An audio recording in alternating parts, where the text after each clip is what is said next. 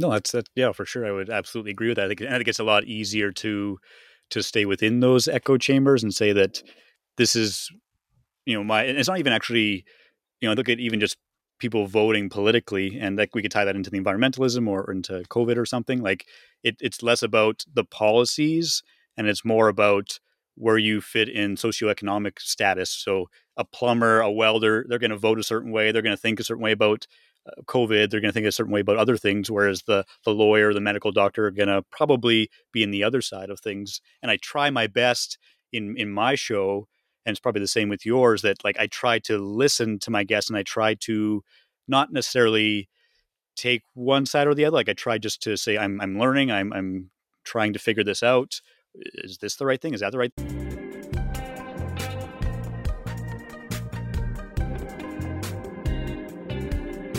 Michael, welcome to uh, Millennial Manhood. Good morning. Yeah, thanks for having me. So uh, I've got Michael Bartz with me. For folks who don't know who you are, what's what's the ten thousand foot view? What's the what's the story? What are you doing? Yeah, here? so I'm I'm Michael, and I live in Canada, up in the Great White North, and I'm mm. an actor. I'm a podcast producer and host, and I live with my partner in an off-grid tiny house that I built myself. Mm. Tiny house. Are you uh, are you uh, driving a tiny eighteen uh, wheeler down the road as well? Is that what? oh man, I don't know what's going on up there. I was just seeing it tangentially on social media, right? so I thought that was funny. No, not part of um, that. Yeah. um, what you mentioned actor, podcast producer, living in a tiny house. Let's let's take it a step back. So let, us start with the first one. How do you end up um, in the incredibly lucrative and very easy career of acting? Yeah, uh, actually, that's what I went to school for. I got a, a, diploma in acting from Rosebud School of the Arts, so it's what I studied in in art school. Okay, well, what like anything in particular? Oh yeah, I was I was an acting major, so working in, it was a theater, primarily theater based um, school, but then also branching out into some commercial work and some film work as well. So I, mm. I did that, and then I actually worked in post secondary for for a number of years, and kind of I was still performing, but I wasn't doing it full time, and I've recently got gotten back into that. So it's kind mm. of a, mm. a newer, uh, re-emerging venture. Interesting. What you know, it's it's so interesting because acting on so many different levels is one of those things where especially i mean i'm assuming you were doing it from a really young age right mm-hmm. probably like eight six seven yeah, yeah all through whatever. high school and doing productions yeah yeah so during the time of your life when the average human is the most self-conscious about what other people think about them you're regularly putting yourself out there to for better or for worse to be judged for what you're doing. Um, talk about that because I, I, think that's an interesting, you know, psychological concept on on how humans develop. Like, what was that like? What were some of the challenges? What did you learn?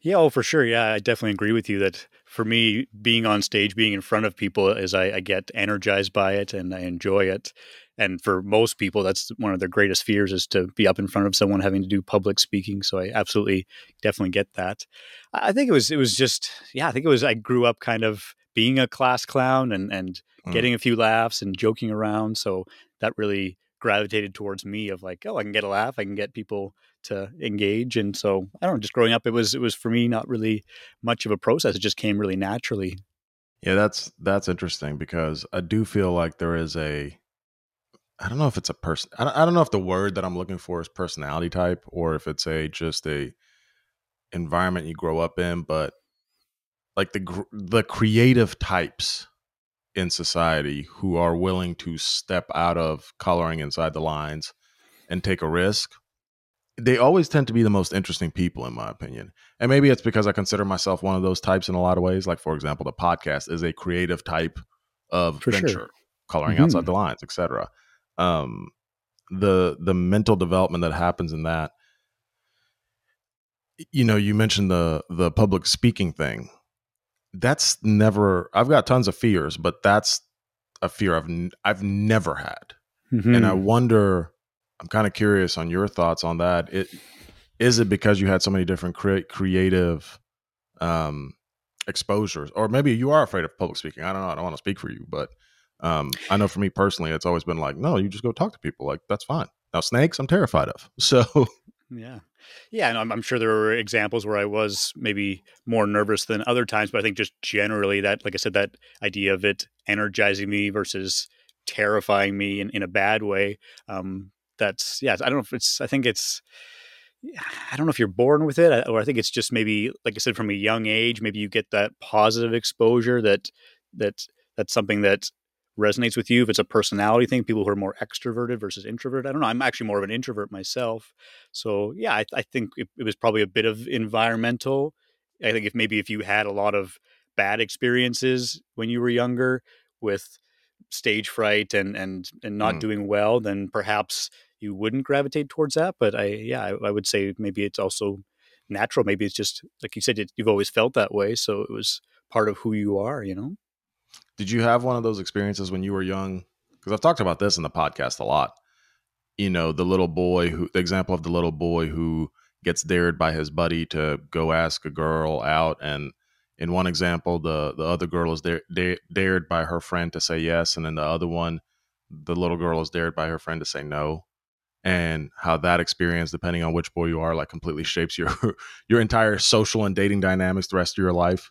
Um, mm-hmm do you feel like you had one of those moments as a kid uh, putting yourself out there where it was just that positive feedback loop and you can like pinpoint that yeah no i think not necessarily with just one girl and and and me and my friends but i definitely yeah i, I distinctly remember being i think it was probably even as early as maybe grade three cracking a joke in class you know in front of the teacher and, and kids getting laughs and mm. and how much that that just how good that felt uh, getting that positive feedback and that attention and that oh people like me people think i'm funny you know it's i wasn't necessarily the most i, I do okay but i wasn't like a super athlete i wasn't into sports necessarily so for me the arts and creativity was kind of a way to to establish who i was and and to yeah become p- popular in my own way so i think from a very young age those those positive experiences really really help with that. Isn't it crazy how one experience like that can shape our personality so many years later. Yeah, yeah. I mean, it, it is it is absolutely bananas, and the ne- on the negative side as well. Like, I was having a conversation with somebody about, um, you know, like mass shooters and things like that. When you see them on TV, my buddy and I were talking about like, I never see a picture of a mass shooter, and I'm like, that guy was cool. like it never happens. Like you never look at that picture and you're like, oh yeah, that that guy's awesome. Right. Like I would yeah. want to hang out with that guy. It's yeah. like you see that picture and you're like, oh, you were that kid. Right. You you've had some you've had some really negative spirals, which makes sense to get to the point to do something that horrendous. You have to be in a deep, dark place. Um go ahead. Sorry, I was Oh, for sure. Yeah. I mean, and part of it's also maybe the media as well that they're not going to portray this this mass shooter as someone who's a hero and who who looks yeah. great and yeah depending on the culture you know maybe some cultures would and, and that would be a an interesting part as well right where yeah exactly yeah, yeah. Um, but you're right yeah it's definitely from a young age things have not gone well people who are well adjusted in everyday life do not just turn around and become mass shooters you're, you're absolutely right well and that's one of those things where my wife and i you know we we so she's pregnant. Um, so we're expecting our first kid, and it's just so interesting to think about. For the first time in my life, I have to consider like, okay, how do I help this human who is completely dependent on me and essentially kind of has to do whatever I say, at least for a certain period of time. Yeah. How do I help this human become well adjusted to society to where they are a functioning, like productive member that um, is likable? And how do you how do you feel about that? Are you are you nervous or? Um. So I talked to my dad about that a little bit. Mm-hmm. I was like, Dad, how did you how did you do it? And he was like, honestly, your mom and I are very well adjusted humans, so I just kind of assumed you were going to turn out that way. Like I I it was it was important to my parents for us to be socially engaged in our surroundings. Um and that's something that's important to my wife and I. Like we we very much so. We're both very social people. Needless to say, I have a podcast, for example. Like that's sure. a form of being social. Mm-hmm. Um, but but we're both very social people, and just getting our kids exposed to different kinds of people. Um, one of my big objectives is to just travel as much as possible to show my kids that, like, hey, there's different parts of the world where people think differently, look differently, act differently, and that doesn't make them bad. It just makes it different. Mm-hmm. Learn to appreciate, but more importantly, learn to learn from other people so that you can become a well rounded individual to where when you go into an environment of people who are different, don't change your personality, amplify different aspects of your personality because you're a well rounded person to where you can connect with multiple types of people. Mm-hmm. No, I that's that's great advice. I feel like a lot more people could definitely be doing that for sure.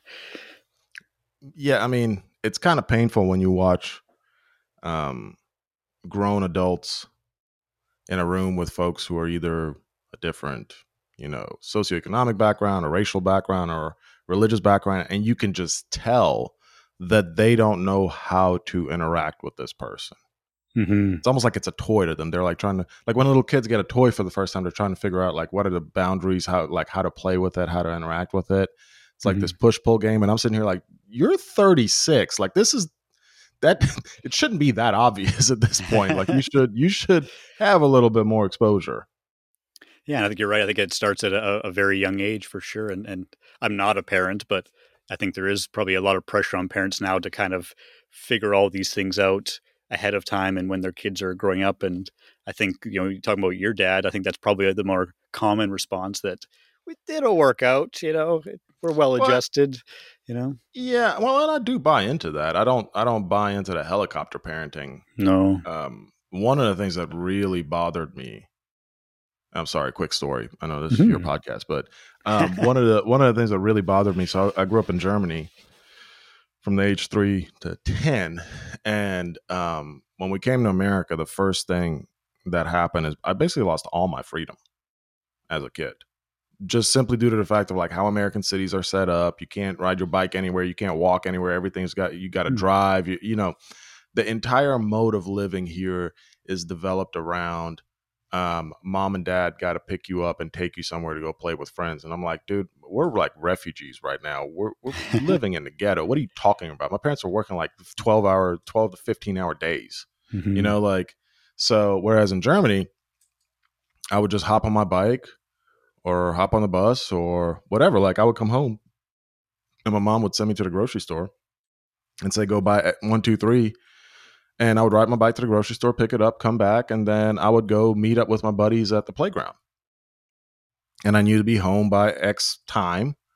And I really think that that had a massive impact on me from a social development standpoint and the loss of freedom. Um, I, I think I'm genetically predisposed to be a rebel in a lot of ways. A lot of my ancestors were beheaded by the Turks for okay. uh, that that behavior in particular. Um, my wife makes fun of that. She's like, our family words are uh, behead or be beheaded. Okay. But um, I think that definitely. You, you, I mean, growing up, like my parents could. I always listen to my parents, but you couldn't tell me a damn thing. Yeah. Like I don't, I don't trust a word you say until you can prove it to me. And I'm still like that to this day. Like you say something, I'm like, you got to prove that unless we have some sort of rapport and trust. But you got to prove sure. that. Like I, I'm going to beat to my own drum, and I think a lot of that has to do with the fact that like I was probably pretty pissed off. I lost all those freedoms. Mm-hmm. No, that's super interesting for sure, and yeah, I think that's definitely uh, a thing with people growing up talking about free range parenting, right? How much control do they have? How much planning are they doing? And, and from studies I've read, again, not a parent, but that yeah, that um,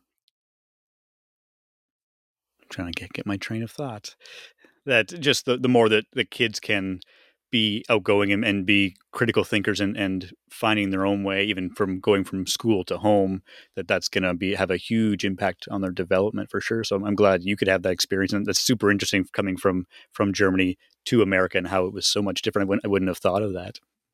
Well, I mean, European towns, a town of ten thousand people, which is what I lived in in Germany, compared to a town of ten thousand people in uh, the southern United States or even in the part of Canada that you are in, everything's spread out here.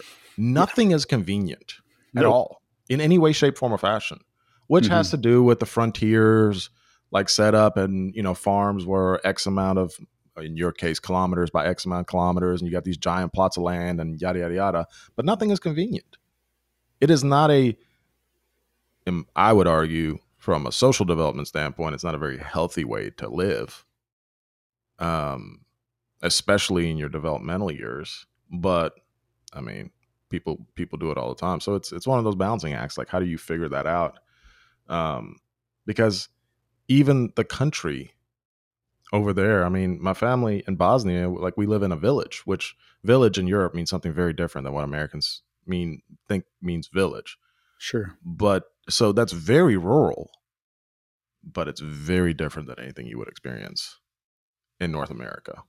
Yeah, absolutely. From, even even my uh, my partner, she's from Spain, and she had the exact same experience growing up, where she would just be on her bike out with her friends until dinner time, or until dark. They had to drag her inside. So it was, yeah, you're right. Europe is just designed differently, so it's just easier to facilitate movement and, and to get between places. And you're right, out here it's just spread out so much, and, and we rely so much on on the automobile to to get around. And in some ways, that's it's interesting because like growing up for me, it was always getting your driver's license was like that that that ticket to mm-hmm. freedom. Yeah, you could ride your bike to your friend's house and, and get around, but once you got your driver's license, you got a car, then you could go places. You could really really open things up. That was that was very much a, a rite of passage growing up as as a, as a young person. Yeah, well, and with your partner, like her growing up in Spain, that meant you know dinner time was like eleven o'clock at night. Yeah, so. true. Yeah. yeah. um, so uh, sorry, we went off on a tangent here. So so you, you do the acting thing, mm-hmm. you go mm-hmm. to school for it, and then the next thing you mentioned, you were a podcast producer. So why on God's green earth would you torture yourself by doing a podcast? What is wrong with you? Because I want to save the planet. You want to save the planet? The planet? Tell me about it. What do you mean you want to yeah, save Yeah, So the podcast is called In Over My Head, and okay it's about the, the reason I call that is because that's how I felt when it, when I thought about trying to to save the planet by myself. So it's an interview style podcast where I talk to environmental experts and really just try to dispel myths and try to figure out how do I most effectively lower my environmental footprint. So really, it started with with the tiny house, and that I moved mm. into that, I, and it was a smaller space. I was using fewer resources, and I thought, great, I'm doing that. But then I realized that then there's me traveling, there's driving, and then there's the food I eat and the clothes I wear and the things I buy, and it just snowballed into I have no idea what I'm doing. This is this is a horrible idea, and so I made a podcast uh, mm. to talk to experts and try to make people feel a little less in over their head as well. So what what's kind of the genesis of the podcast? You know, because well, I guess you didn't have this problem because again, you were you weren't acting, so you were used to people judging you. But I always like to know you know when you're putting something out into the world that's recorded and that can be listened to as long as the cloud works a thousand years from now um, that's it's kind of anxiety inducing um, what was kind of your experience with the starting of the podcast and just your first interviews and conversations and where did you screw up and what would you do different yeah, for sure. I, I, think my situation is a little bit unique in that I uh, I applied to a funding program through a, a it's called TELUS STORYHIVE. It's a media company here in mm-hmm. Canada, mm. and so they had they do a lot of documentary work. That's that's how I knew them mostly, and they did in 2020 a podcast edition. So actually, they had 16 spots, and they were giving ten thousand dollars per spot, and then mentorship and training to produce a podcast. And out of 700 applications, mine was one of the ones that was chosen. And mm. so I had mentorship through them and training and then also the funding so as far as like getting it going that was a huge boost to to my even my confidence level because i although i you know being an actor i was outgoing and i had experimented with with making films and other sorts of media but i'd never created something like this and that idea for sure was was something new and and yeah, I guess a little bit scary. So mm-hmm. having that was like, oh my goodness, that was a, a huge boost in confidence that I could ask the questions I was wondering. I could get you know the training that okay, this is what you should be doing and this is what you shouldn't be doing. So that really helped. Once we we got into recording with my guests, so the first season was funded by TELUS STORYHIVE. Um, it was it was May of 2021, so May last year, and the restrictions were somewhat loosened so we could meet in person. So we actually did mm. most of them in person. Um, we were wearing masks and, and distanced. And yeah, I think it, the first one went pretty well. It was with someone I knew with Kathleen Shepard from Environment Lethbridge, but there was definitely that nervousness of like me being the host and, and leading the conversation where I feel like like with you and I, we're chatting, we're just conversing the style of of show that I wanted was like, here are the questions I have. Let's get them answered so that people can learn something more directly. So I felt like it was like if they were going too quickly, if they had too succinct an answer, I had to keep going and fill in the time. So just getting used to that comfort level of, of being the host definitely was a, was a bit of an adjustment. Do you feel like you ever missed out on um maybe a potentially more sub- substantive tangent that the that the guest could have gone on because you had these questions that you're this track you were trying to stay on? Not necessarily. Like I'm probably more in season two once I kind of loosened up a bit and I was more comfortable. That sometimes the guests, depending on the topic, would, would go on and go on and on and on, and I had to cut them off. I think You of to reel you know them she back was in? she was what's that? Sorry. You had to reel them back in. Yeah, yeah. I think of actually she was very nice, but the first season I had our um, former minister of the environment, um, Shannon Hmm. Phillips, and being a politician, she would just she could talk and talk and talk and talk, and she actually beforehand said like, if I go too long, you just just put your hand down so I'll know just to shut up, just as like a nonverbal cue to and quiet. so she was definitely was very passionate about her topic and would just talk all day long if you let her. So I guess yeah, but I think it's more about as the host um like you're in the driver's seat right? Even though it, Mhm. like even this could feel very casual but you're you're the one running the the show because you're the host. So yeah just figuring out what that looked like depending on the different guests whether they could talk long or whether they were very succinct keeping that conversation going. And and, and something i'm i'm learning in in my style of show is like how do i get the answers that I want to get from those questions. You know, a lot of times they're like you talk about their open ended questions, so that really Mhm. helps with with discovering where things go rather than just a, a yes or no question. So that's it's all part of the journey. Have you had uh, an interview yet? I'm sure you have since it's been since 2020, where you ask this like beautiful open ended question and they give you like a three word answer, and not, you look at them and you're like, "Bro, I need you to this. that's not what you're supposed to do. like elaborate." Yeah, yeah, yeah. Oh, definitely. I talked to the one fellow. He was an economist again, very nice. But yeah, his first answer was like da da da da and done. Uh, I was I was really hoping that would last five or ten minutes. Moving on, like yeah, like it's yeah, it, that, that definitely. I've, I'm learning that just the more that the longer you can talk, the better. We can always cut you off. We can always shut you up. But yeah, that's that's always kind of makes me go, oh shoot, I have to. I wasn't ready. I was ready to take notes and just sit back. But yeah, definitely The most- sure. The most awkward thing I've had to do, I've had to do it a couple times, but kind of like you and I, like we talked on the phone first, get a feel. Mhm. Like the reason I do that is I want to get a feel for you. Like, hey, what's do we have some chemistry and conversation? Yeah. Um, and these folks, I swear to you, I hit the record button, they turn into a different person I mean, the oct- the octaves of their voice went down about two. Their entire cadence and demeanor changed, and I had to stop them and like like thirty minutes in and be like, "Hey, this is not what I signed up for. Like, you are a different Mm. person than the person that I talked to. So we can either start over, and you can talk to me like a normal human being, um, o- or we can just end this because this is not working." Um, wow. which is an interesting conversation. Both of them chose to re-record, which was fine, and both of Oh, them good. started acting like normal afterwards. But I remember the first time it happened. I'm sitting here like 15 minutes in. I'm like, this is horrible. What am I going to do? Like, this is going to be so awkward because if we finish this and I choose to delete it, then I got to tell them I chose to delete it, and that's going to be Right. awkward. Yeah. What do we do? Oh, good for you for for stopping at midway and, and just addressing that. That's great. Because yeah, I've definitely had that where you're right. I, I one person I, I ended up calling on the phone ahead of time, and you're Mm. right. It was like the conversation was flowing, and yeah, this is great. Soon as they got on hit record, they just they just tightened up, and yeah, I Mm. guess maybe and part of the.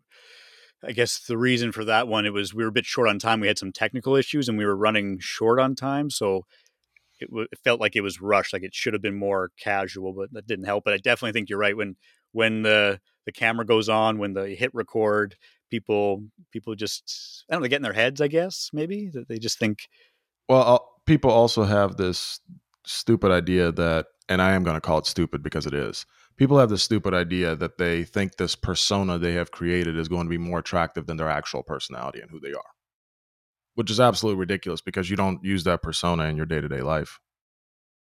And if you do, even if you're a politician and you have this magical persona you use for campaigning and uh, politicking, you don't use it with your spouse or your kids, the Mhm. people who actually need to like you.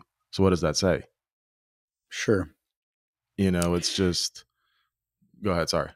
No, yeah, no, I think that you're absolutely right that being yourself, being the most genuine you can be is is the easiest for one. You don't have to put anything on, but it's also yeah, the most interesting for people. Was there anything? Because I love learning about um, ways to impact the environment in a positive way instead of a negative way, the way we have since the Industrial Revolution, in particular. Um, is there anything that you learned during those seasons interviewing that just blew you away? Whew, that's a that's a good one. Hmm. I think I'm I am learning. Like I'm. This is we're just into season three. Um, there's still a lot. Like I feel like if if anything else, I feel more overwhelmed about the, more I'm learning. Like you know, they say that More over your Uh, and over your yeah, head? I mean, even this is like this. Yeah, the uh, you know, like the little knowledge is is a, a bad thing maybe because I learned these things. Like, oh my god, I was I was way off on this thing. What was I even saying? And like back to what you talked about with it being out in the world. Like I, I'm, I guess one thing that kind of insulates me a little bit is that I'm. I come from the perspective of I don't know what I'm talking about. I'm learning, and so I- it's not that I'm coming at it from 30 or 40 years of a career in environmentalism saying these are the facts this is what we know. So if i do say something that maybe later i would say oh i don't even know why i said that. That's not good. Uh, no it wasn't anything insane but just as i learn I'm, I'm learning even more about the impact we're having and and perhaps i would be a little bit more hard lined about the changes we need to make. As far as like things that blew me away i think on a local level uh, the first season i talked with shannon frank about uh, our water and and how that was being used in the local watershed and Hmm. she talked about how like all the water the runoff water in our cities just goes into the storm drains and then just into the river i thought i thought there was like some sort of process where it got filtered out or something like nope oh just God! straight into the river. So I thought what that for me I was like, wait, what? So anything you're putting into the drains, you're when you're washing your car, you're you know with your lawn and stuff, just right into the river. But, so that really really surprised me. That's and I don't know if that's the same everywhere in the world, but I have to assume if it's in North America, probably most North American cities are designed that way as far as their their dr- stormwater runoff. That's really interesting. Right. Um, what you know, uh, I want you to elaborate on this as well because when you and I talked on the phone, I had no idea what this is. What is a tiny house? yeah, so a tiny house, uh, the definition I believe is anything under 400 square feet. Hmm. And so a lot of people have them on trailers usually, and that gets around minimum housing codes because a lot of times you just can't find a house that's that small. So Hmm. they, they're usually just very small houses, and it's definitely it's kind of a movement. It's not just like, hey, I, I live in a small house beside you down the street it's like it's a very like intentional i want to live in a incredibly small space and people go out of their way to to achieve this lifestyle so it's uh, yeah it's interesting So, are you in that house right now? yeah yeah right now actually this is where i'm in the tiny house recording i i switch it over to the studio mode I was about to say you got a. I don't know if that's a banner or uh, or some sort of just like divide to your to your right. Um, this is all foam i'm putting this is oh, all that's foam, foam. yeah that's yeah interesting. this fell off, but this is more foam. So yeah, I've actually that, that's something I I did with from the beginning of recording is like try to make it what they call a dead room, right? So Mhm. the more sound damping it is, the better it is. So I actually got this some foam from my parents when they redid their cushions in their couch and old camping mattresses, whatever. Um, and I make this kind of little fort within the tiny house, and that really uh, works well for for sound dampening for, over like a blanket. So if someone's looking to start podcasting, I recommend foam. Foam. There you go. Yeah. Brought What- to you by oh. foam. Brought to you by foam. Very cheap, cheap foam from your parents' cushions. Um, what? So, what was some of the hardest transition points to living in a tiny house? I think the smallest place I've ever lived in was probably 700 square feet, and that place was tiny. Sure. In my opinion, in my opinion, was tiny. yeah. No, this um, is like 176 square feet, not not including the loft. So Yeah, so Yeah. that's extra tiny. Super What- tiny. what what was the hardest thing about transitioning to that kind of lifestyle? you know, for me, I think like I talked about people choosing this this type of housing. It's not necessarily maybe that they're pushed into it. I think that's another part of the conversation too, as far as poverty appropriation mm-hmm. and, and, mm-hmm. people who can't afford to live in regular housing. They're living in mobile homes or trailers. Uh, for me, it was more of a, an intentional choice in that I decided that I wanted to live this way. And so the transition for me was actually easier, I think, than if, if someone forced me into this space because it was mm. intentional, it was a choice. And because I built it myself, it took me four years. Uh, it was it was kind of like a, a, gradual process. It was exciting, and then getting into the space, we found I, I, don't know. I just really loved it and enjoyed it, so it was it was a lot easier. Um, I was actually surprised at how yeah easily we adapted to the space. We our last house was maybe yeah I think it was seven or eight hundred square feet, and moving to 176 square feet or so, it was not actually that difficult. possibly because we kind of I planned the space to be as functional as possible, but it was also that that mindset of we're excited to live this way, so let's give it a shot. And it's yeah, me and my partner and, and the cat, so it's it's a little bit tight. Interesting. So you built it yourself? Mm-hmm. You know what this yeah. makes me think of? Um, have you ever you know what Sears is, the company, right? Yeah, yeah. Okay. So back in the day, like the 30s, the 20s, 30s, and 40s, Sears used to have like in their catalog, you could buy a house, mm-hmm. and they would ship you via train all of the material for the house, and then you would yeah. just build it. Yeah, I've heard of that, like and, a kit house. Yeah. Yeah, yeah, yeah, yeah, and they're they still exist throughout Canada and the United States. Mm-hmm. Um, you can find these Sears homes, which I really want to go find one. Um, and just like go explore it because I think that's the coolest thing ever. That Sears just like shipped you the material for a house right. and then you built Wasn't it. Wasn't that like in the 30s or something?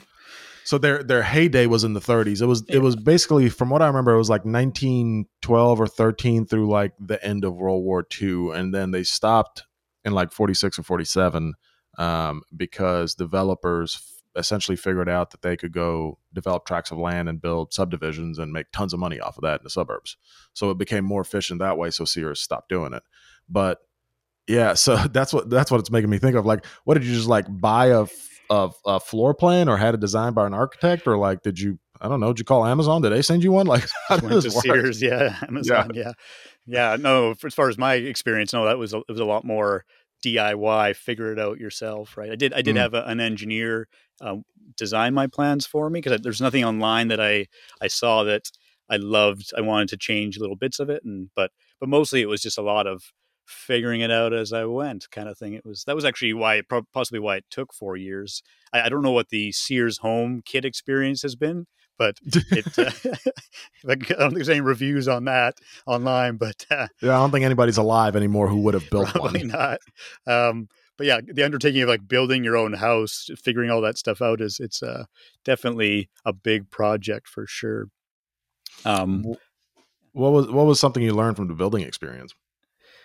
Oh my goodness, there's there's so many things. I think going into it, I you know I thought it might take a year, and it took four years, three years part time, one year full time building. And I, I think the biggest thing for me that I learned was was self confidence, if I could say that, which sounds like a surprising thing because the I mean, yeah, I learned certain aspects of the build.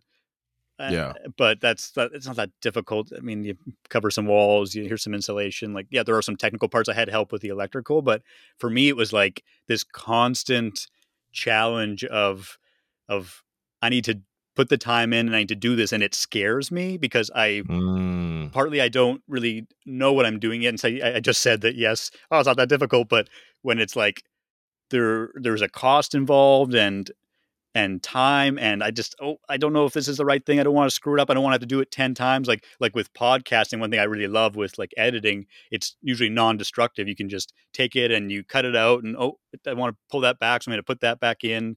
It you can really really edit it and it's very malleable like with the house it's like okay i'm going to cut this piece of like for my interior siding i used aluminum uh, four by 10 foot sheets of aluminum I think each one was I want to say $130 per sheet.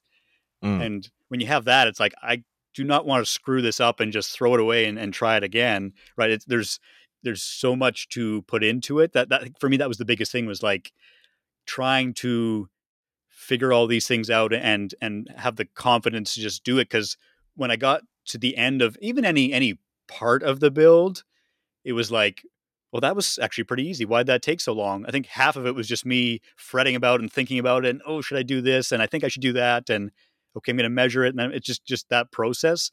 Discovering that in myself was was a, a huge huge thing that I learned. That's interesting. Kind of back going back to the being well rounded thing. Like your confidence in acting is probably through the roof.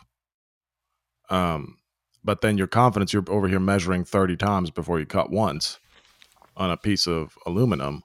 Um, but you building out that confidence and you doing it again, that has added something to you being more well rounded. Mm-hmm. So no, I think, I, yeah, I would I would agree. Yeah, it's it's and it was definitely like a process. I'm not perfect at it. I'm, I'm sure I would still be that way now. Maybe if if someone threw a different project at me, I, I might be more capable of measuring and, and things like that. But yeah, it's, it's definitely that that mindset of, of, of getting over yourself and getting over that fear, whatever. Yeah, whatever it is. You're right. Whether it's acting or public speaking or or anything you want to do. Yeah, being you're right. A well-rounded person is someone who can who can jump into something because, like you talked about with your experience growing up, yeah, it, it wasn't like I'm gonna you're gonna do this one specific thing and that's gonna make you a better human. You were doing all sorts of things and and and pushing yourself in all sorts of ways. So yeah, I think the more well-rounded you can be, yeah, the better of a person you you can be. Well, I think it gives you more opportunity to impact others. Um, how so? Well, the more well-rounded you are, the more easy it is for you to garner the respect of others because you're more likely to touch on something that they value. All respect sure. is is valuing the other person's input. That's all it is. It's mm, like okay. yeah. I mean, I can even think back through my school experience.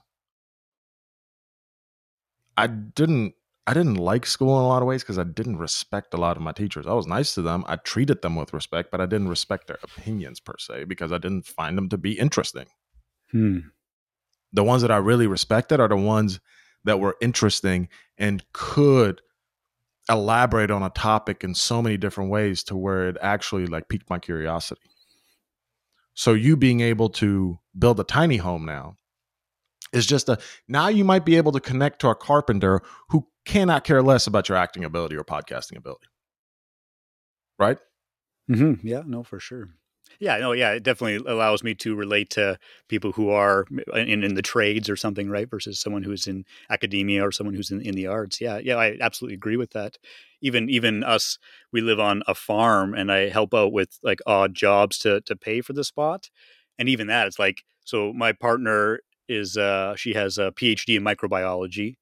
Mm-hmm. I am uh, you know an artist, reemerging artist, actor by training, and we live on a farm and are surrounded by farmers and rural people, and and how that really is such an interesting interaction that you know how do you interact with someone who has different values than you and, and is raised very conservatively where we're much more liberal?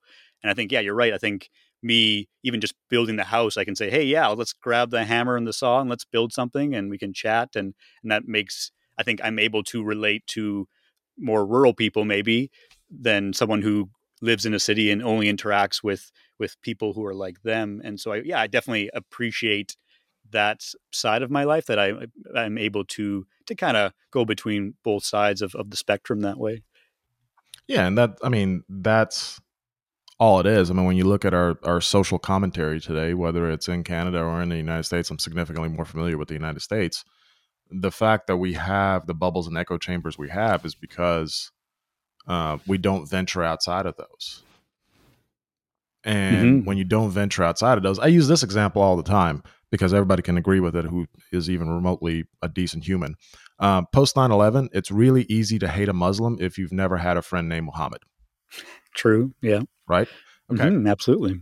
Academic, liberal, echo chamber, reading, uh, you know, uh, Politico and New York Times every morning. It's really easy to hate a conservative when you've never ventured out of the Beltway in D.C.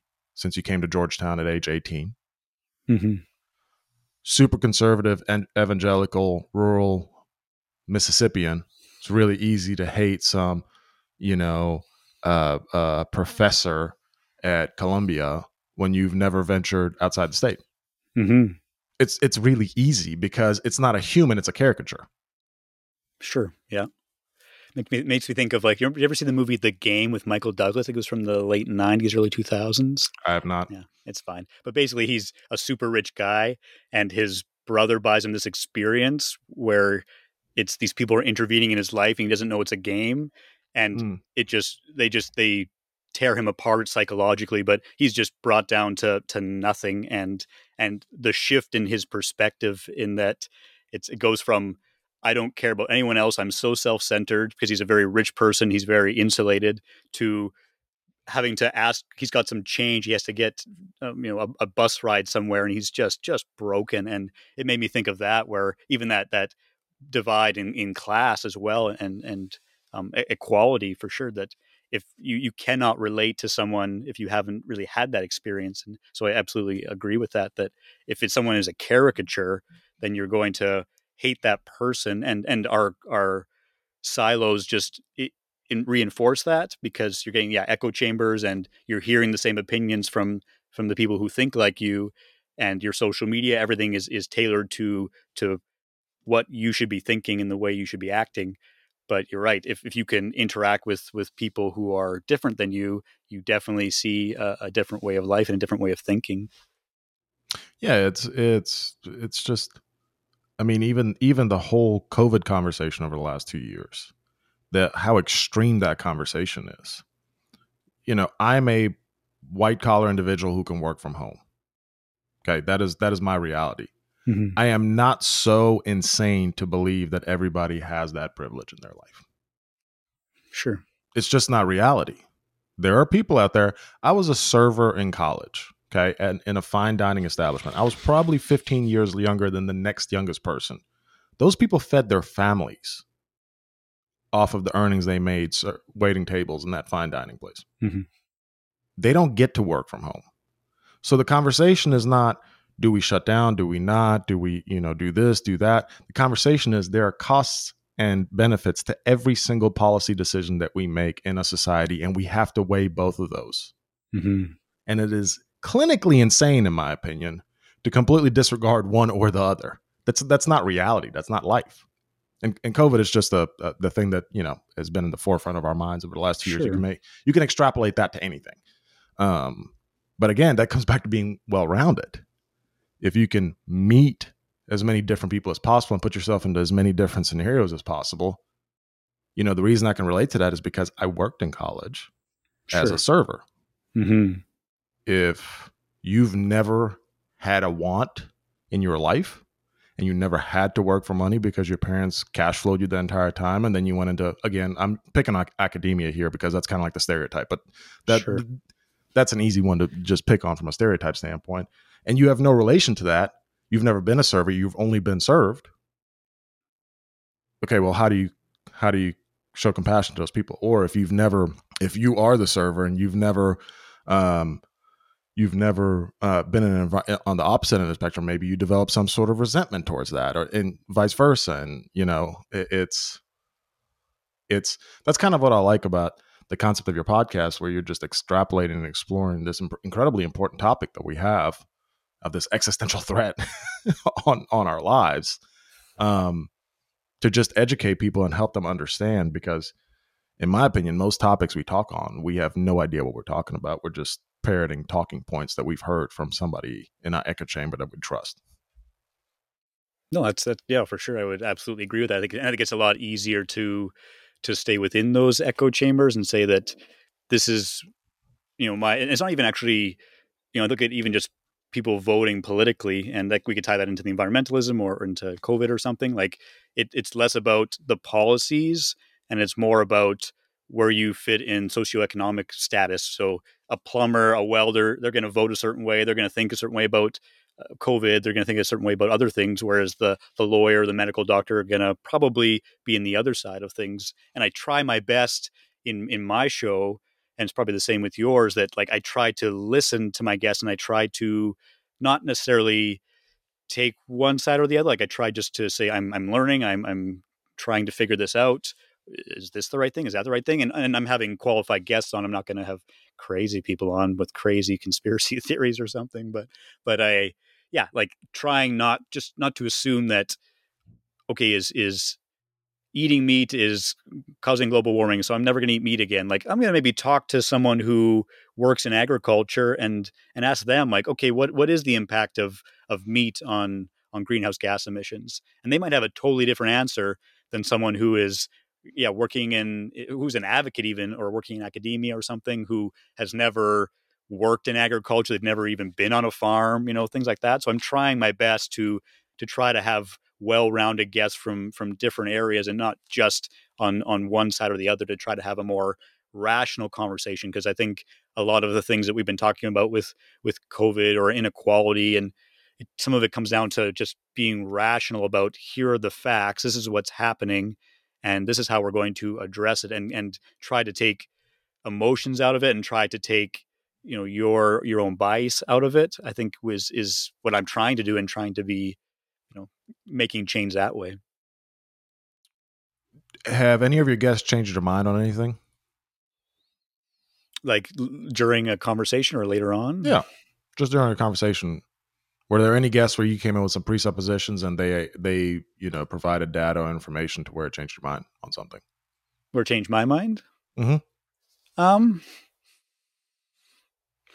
I think of like I talked to David Zingg. He was um, the director of the aeronautics program at the University of Toronto. We talked about planes, and I kind of mm. had this this assumption that I have to stop flying in order to reduce my greenhouse gas emissions. And he kind of challenged that. He didn't say outright that we we shouldn't stop flying, but he talked about how like there are other interventions that you can put in place in let's say driving or public transportation that you can't put in place with flying. It's like you, there's just only so many things you can do, and really the only way to reduce impacts is to fly less, right? And and but he was saying it. I think it's like five percent of greenhouse gas emissions comes from planes, like not more, not as much as I thought there would be. Actually, I thought it'd be much higher. So that was something that I thought, oh, that that really questioned my my assumptions that, not that I, I won't. I'm going to fly every day around the world, and that'll be better, but but what yeah. is like? We look at actually, you know, are they using the an, the oldest fleet? Should it be a, a newer plane that has better technology? What fuels are they using? So kind of yeah, thinking about it more from again a rational standpoint rather than just I need to stop flying. I'm I'm opting out. I'm never flying again, and taking that position. So that that challenged me, and I found that very um, yeah interesting. That is really interesting. Mm-hmm. It's an interesting uh, interesting concept because you always hear about the planes and things like that, and you, you know, I mean, one of the hard pieces of conversation around that is, you know, you and I are acknowledging the you on a significantly larger scale. I'm not living in a tiny house. It ain't happening. Yeah. like it's just not happening. it's all good. Yeah. I, I admire the fact that you're willing to do that. That is not something I can do. Fair enough. Um, yeah. but so you and I are both acknowledging the, the, like I said, the threat of the destruction of our environment. But we're also doing that on the backs of living in the Western world that has reaped all the benefits of the last 150 years. And the reality of the situation is we essentially have to go to India and tell them, hey, you got to get your crap under control. And the Indians are going to look at us and be like, hey, uh, screw you. Because we are playing catch up.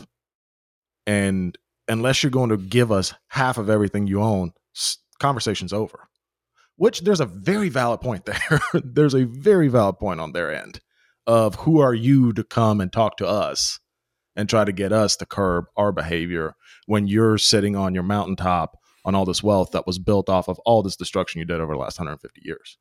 So there's oh, nuance. In, there's so much nuance in every aspect of it. Yeah, and yeah, we're definitely when you talk about respecting people and relating people yeah that's absolutely part of the equation too when you're coming from such a privileged perspective and you're right in in in the western world we use like i don't know the exact number but it's we use the vast majority of the resources and there are so few people and yeah it's to say that another country developing country that you just you just stay where you're at and and fix your problems and we can keep doing our thing so that example of yeah i'm just i'm not going to fly anymore but where did all that stuff you ordered from Amazon come from? The the clothes made in Bangladesh or something, right? It's yeah, that that and especially because when it comes to greenhouse gases and reducing you know decarbonization it's a global problem right because if other countries are polluting more countries like Canada and the states are less incentivized to to reduce their emissions because they're just going to fall behind economically. They're not going to let another country get ahead. So this this it's a huge, complicated issue for sure. Yeah, and I, I wish we had a, a, magic wand and we could we could talk about it and solve it in the next three hours, but that's not going to happen. and and it's a it's a much longer conversation and a much longer and more complicated discussion. And there's so many different factors that just um, come into play. Oh, for sure. One, it's just uh, interesting. One, go ahead. Go ahead. I was going to say um, one book I'm reading right now. It's uh, Seth Klein. It's called A Good War, and he actually compares the Second World War and the response we had to mm-hmm. the climate response right now, and and he makes a pretty strong case that like especially the states and Canada, we mobilized so quickly and increased our production so fast and and change our economy so so quickly in order to ramp up and in order to meet the demand of of the Second World War in a way that we had never done before, especially after the First World War had just ended. We went through the Great Depression. People didn't want to get into a Second World War, and the amount of personal sacrifice, the amount of ingenuity that went into creating what we needed to create um, was was amazing, was spectacular. And, I, and obviously, a war is not a good thing, but he compares it and saying that in order to address the climate crisis, we need to have that kind of attitude where it's we're we're not saying you should be doing this and and suggesting things like we need to mandate things and put things in place that just force the change. And that's something that I'm really find interesting and and definitely with my show trying to find a balance where it's like how much am I how much change can I make as as a podcaster with a show versus a policymaker, right? So how much of that is that open conversation? How much of it is we need to do this now? There's no time. It's an emergency. Mm. Yeah. I mean, uh, in a lot of ways, I would argue if your podcast gets big enough and has enough of a reach, the policymaker has no choice but to listen. Um, it's kind of, I mean, that's a reality. You know, the sure. traditional forms of media are very much so dying and you can see their irrelevance in the way they're responding to their irrelevance. Um, so the the future is conversations like this mm-hmm. that are not dictated by who is sponsoring us. You know, this show this show where we talk about environment is not brought to you by Shell. Right. Okay. like it's like uh it's like uh, uh one of the articles that I saw about um I mean, for the lack of a better term, it was basically this warmongering article, and it but underneath it brought to you by Lockheed Martin. Huh? Interesting. right. Who would have thought that a weapons manufacturer would sponsor an article encouraging us to go to war? Right. Bombs are not a renewable resource. They have to keep selling them. Interesting. Crazy thought. Um. So anyway, we're we're coming up on on uh, on time here, but um. I always like to end the podcast asking this question. So, if you go back to 18 year old you, all wide eyed and bushy tailed, you know, going into the world, what's one piece of advice, knowing all that you know and knowing all that you know about yourself at this point, that you would give yourself? Advice I would give myself personally, I would probably mm-hmm. say, hmm, probably to as much as I can. Hmm, that's a good one. Yeah. I would think probably to commit to projects as much as I can, whatever I decide to undertake. There was some things I did when I was younger where I thought I want to do this, and and I tried certain things, but I maybe could have spent more time doing them. I, I spent a brief period in the in the military. I, I, was a framer for a time. Uh, I tried these different things, and those are all great. But in some ways, I think that maybe if I had stuck with something longer, that maybe I would have had more success in something. And that's a mm. good example of that is the house, I think, in that I decided to start this project and even though it took me 4 years, I saw it through and and I'm reaping the benefits now. So, yeah, I think although I, I followed my own path and I figured it out, if if someone was listening, I would say to as much as you can try to put all your energy into the things you're doing and see how far that it can take you and and then at a certain point maybe decide it's not for me, but really try your, your best to to see it through. Mm, and I'm sure there's a certain level of pride in having finished that project.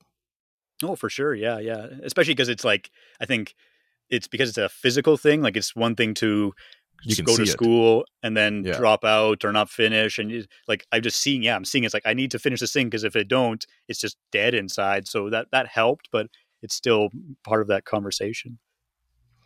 How can uh, how can ho- folks get a hold of you? Um, yeah, so uh, you can go to www.inovermyheadpodcast.com and my email is in there, info at inovermyheadpodcast.com. I, I don't use any social media. I'm off the grid that way, helping with my, my sanity. And so that really is the only way they can get in touch with me, With my sanity, I love it. right? No, I, I Um, think I don't know if we have time for that, but it's it's part of that. I, I don't I don't support their business model, but uh, so much of social media is building division and and putting us into those silos. And I thought I'm just going to opt out, and and it's I'm doing a, an interesting experiment, and then I'm going to see how far I can get the podcast by doing things like this, like talking to you and and sharing the show this way, rather than just Mhm. relying on uh, Facebook ads. And how much can I Yeah. build community and relationship and put the show out there and have it grow organically? So let's we'll see how it goes. Please email me. awesome. Well, um, for everybody listening, check out the website in over my head podcast.com, right? Yep, www. www World Wide Web. Um, for folks trying to get a hold of me, info at uh, manhoodpod.com. If you've got, uh, if you want to be interviewed, if you've got folks you think I should interview, if you got questions, if you've got criticism, constructive criticism, keyword constructive, don't just complain. You got to offer a solution. You can holler at me on there. You can, I am on social media. You can find me at ASAP underscore Yavi on Instagram. You can find me at the Yav post on Twitter. Um, LinkedIn, all that good stuff. And uh, besides besides that, Michael, thanks for coming on. This was awesome. I really appreciate you, and uh, look forward to talking to you guys soon again.